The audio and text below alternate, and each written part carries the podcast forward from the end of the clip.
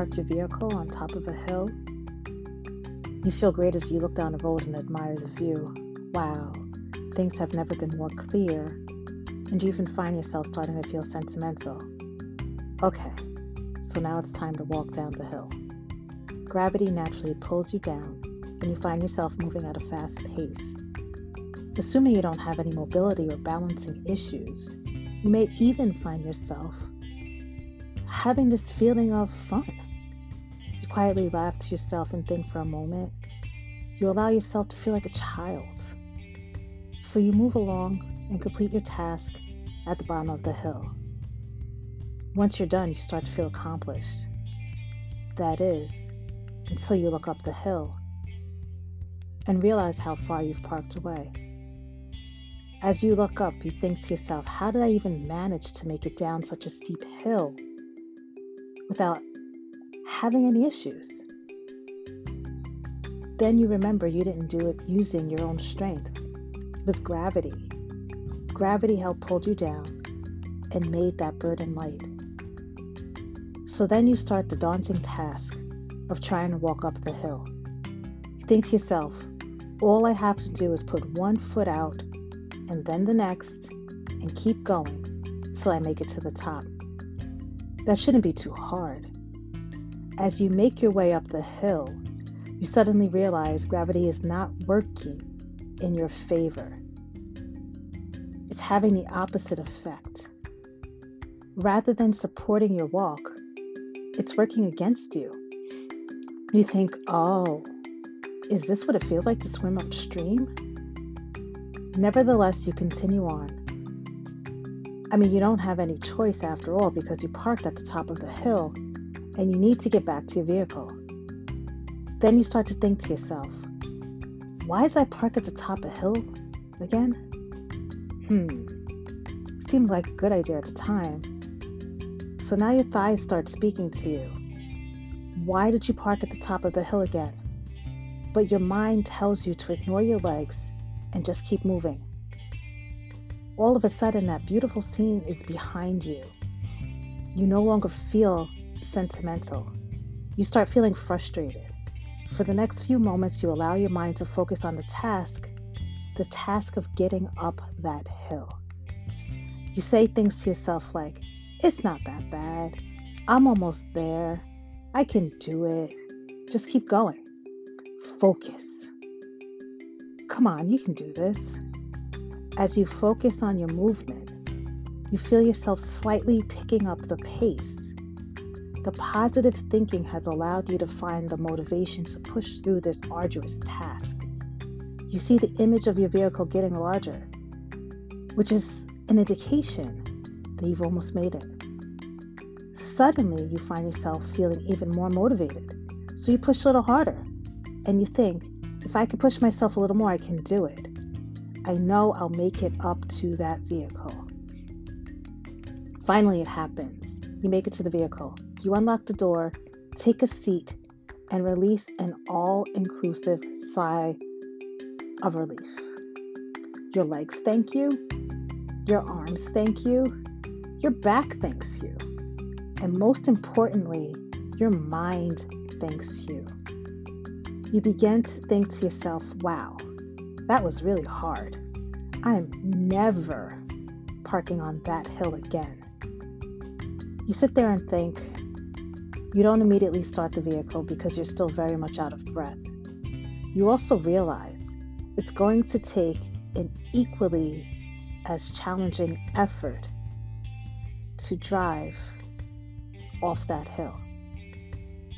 So you take another pause and you let out another sigh. Then you begin using that same positive self talk that you use to get you up the hill to start the vehicle and slowly pull it out of the parking spot. You think to yourself, okay, focus. This isn't over yet, but I can do this. You pay very close attention to your surroundings gradually pull out of your parking spot and once again let gravity bring your vehicle down the hill.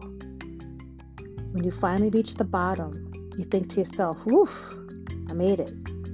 Then you realize this is only the beginning. I still have to make it to my next des- destination. Hey, look, there's a butterfly. I use this analogy to describe what it's like to have anxiety. A lot of times you don't know what to expect from yourself or from your environment. The worst part is that you spend most of your days searching for control and trying to think about what are you going to do next. When you finally find yourself able to focus, it's usually only for brief increments. The slightest thing will distract you and then lead you on this path of excessive worrying. Yes, you will experience brief periods of clarity, moments where a challenge becomes crystal clear and you're able to complete your focus. Unfortunately, this usually doesn't last very long, and you're on to worrying about the next thing again. And then there's the what ifs. You know, the pattern of thinking that starts off with one what if question and then switches to the next and the next and then the next. It's like you want to stop thinking of all these scenarios, but in the process of trying to make yourself stop, you convince yourself that you must master all of these situations in case one of them actually ends up happening. Pause. Breathe sleep. That's how most people try to deal with these intrusive thoughts. They try to distract themselves. They try breathing. And when all else fails, they go to sleep. While all of these solutions are very helpful, I often remind people that anxiety has no cure. It's something you have to learn how to deal with.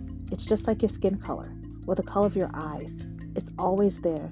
You just have to learn how to anticipate things that may trigger you and learn how to pivot. The best way to do this is by focusing on two sets of thoughts. The first being, are you hungry or tired? Seriously, like you know how little kids tantrum at bedtime or behave extremely irritable when they're hungry? As adults, we're no different. Hangry is real. Yes, I said hangry. It's a combination of the word hungry and angry. Physiologically speaking, our body needs fuel to operate. In our case, our fuel is food. Some people spend so much time worrying that they forget to eat or may find themselves not having an appetite at all. That's the problem with worrying. It tricks you into believing you're full because you're so preoccupied with your thoughts. The problem with this lack of eating consistency consistently will exacerbate symptoms of hunger, which will exacerbate symptoms of irritability, which exacerbates anxiety. The same can be true of not getting enough sleep at night. Excessive worrying often peaks at nighttime. This is usually the result of two things. The first being, it's the first time your surroundings have calmed down, and now you have the opportunity to give those thoughts your full, undivided attention. The second reason is because you're trying to plot out how you're going to control the people around you and your environment successfully the next day. You may find yourself taking a long time to fall asleep or make, waking up midway through the night to pick up where you left off when you fell asleep. No matter which way you look at, the entire process is exhausting. What's even worse is that it's cyclical. Breathe, pause, reflect. So, how do we deal with this? Some solutions include meditation and prayer, changing our eating habits, listening to a self help podcast, reading more about anxiety, visiting your doctor, finding a therapist or a counselor. These are all very helpful solutions. Notice I said solutions, not cures. Remember, there's no cure for feeling anxious. It's something you learn how to deal with and work around. Truthfully, it's rooted in our foundation of survival. As you go on your journey to cope with having anxiety, you must first identify your triggers. Consciously ask yourself in the moment what just happened? How am I feeling? What did my feelings lead me to do? how can I stay in this present moment and only focus on what's in front of me right now? Tomorrow will worry about itself. The sooner you realize this, the sooner you'll be able to fall asleep at night. Can you really control anything at 2 a.m.? Well, yes, you can control your ability to willfully give yourself permission to sleep. Literally, that's about it. So, if we agree that we can't control anything or anybody during our sleeping hours, we can agree that it's better for you to just focus on falling asleep and acknowledging what's in our control at that moment. We can't control others, but we can control ourselves. We can learn to practice tolerance and patience on ourselves as we continue to understand our journey through anxiety. And just like trying to make it up a hill is tough, we know it's not impossible. It just requires positive thinking.